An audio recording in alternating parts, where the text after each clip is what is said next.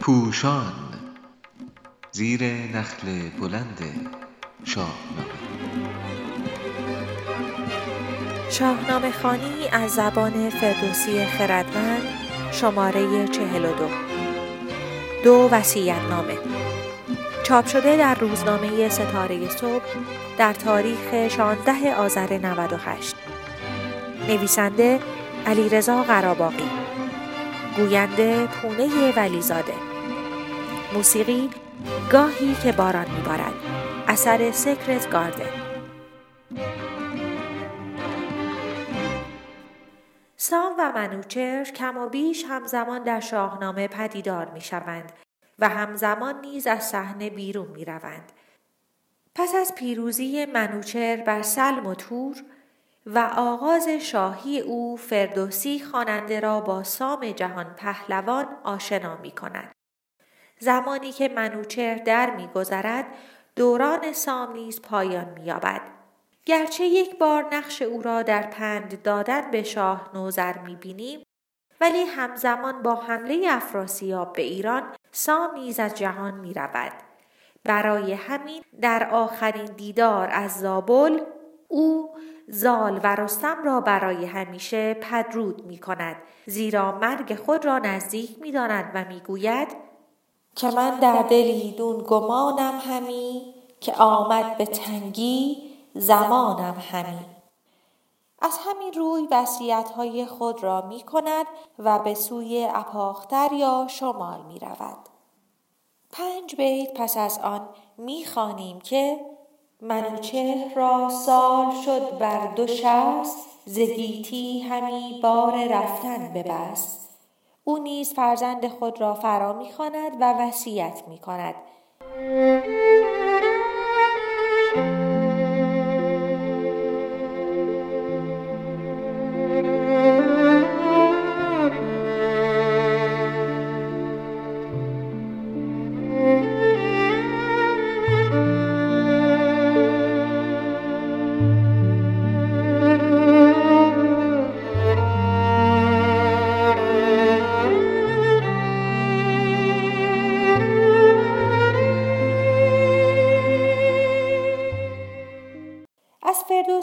بزرگ آنقدر ریزکاری و ظرافت دیده ایم که می‌توان گفت بیگمان آوردن این دو وصیت در کنار هم پیامی دارد.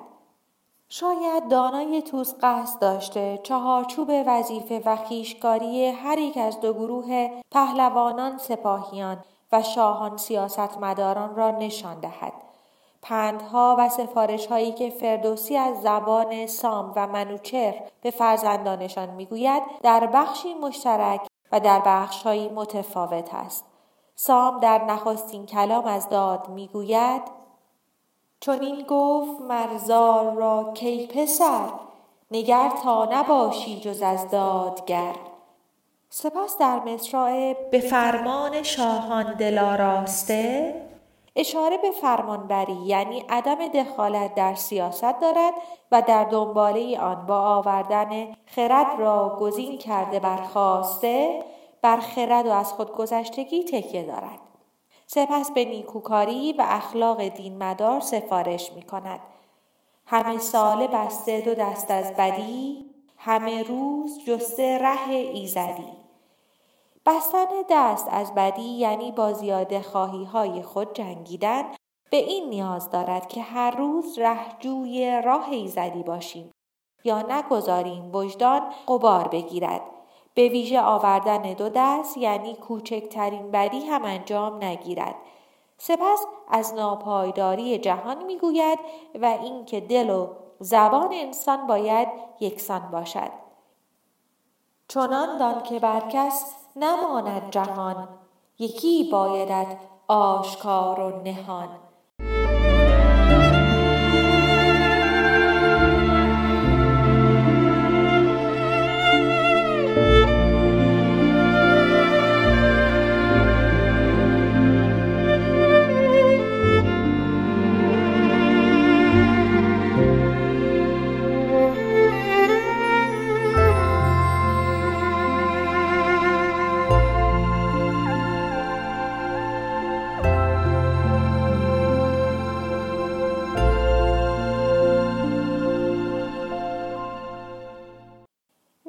اندرس های منوچر تنها در بخش ناپایداری جهان با سفارش های سام کم و بیش همانند است.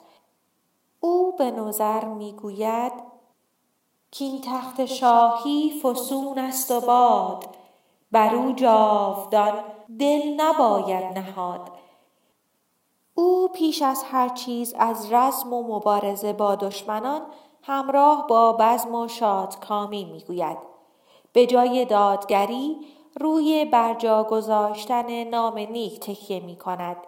دین را نه به شکل وجدان فردی بلکه در قالب ایدئولوژیک پیش می کشد و گرویدن به پیامبری را توصیه می کند که به زودی ظهور خواهد کرد.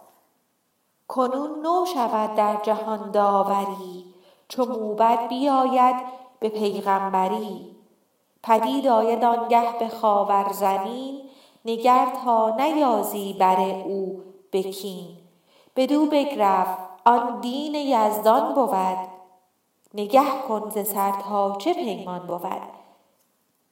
منوچر برخلاف راه راست و یکی بودن ظاهر و باطن سام پیچیدگی سیاست و لزوم رفتاری را که ساده و آشکار نباشد با گفتن گهی گرگ باید بودن گاه میش گوشزد می کند.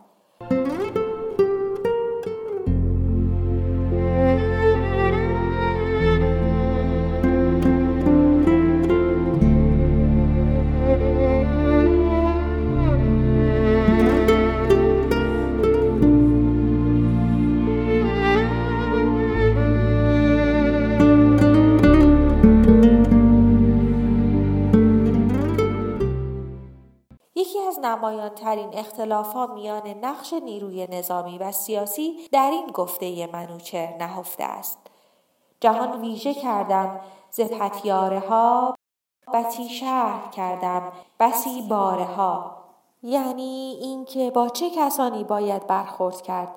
در کجا و چگونه باید باره یا پایگاه نظامی برپا کرد و به تقویت تجهیزات نظامی پرداخت؟ و به ویژه برپا کردن شهرها، سازندگی و انجام اقدامات اقتصادی از دید فردوسی نه کار نظامیان که در چارچوب نقش سیاستمداران می گنجد. خردمند توز همچنان که از زبان سام لزوم فرمانبری نیروی نظامی از نیروی سیاسی را مطرح می کند، از زبان منوچهر نیز حمله خارجی را با گفتن زتوران شود کارها بر تو تنگ پیش بینی می کند و ضرورت بهرهگیری از پهلوانان و سپاهیان در جنگ با دشمن را یادآور می شود. به جوی پسر چون رسد داوری ز سام و زالان گهی یاوری سپس از رستم نامی برد و می‌گوید اوست که توران را سر جایش خواهد نشاند و انتقام تو را خواهد گرفت امید به رستم آخرین سخن منوچهر است. شد آن نامور پرهنر شهریار به گیتی سخن ماند از او یادگار.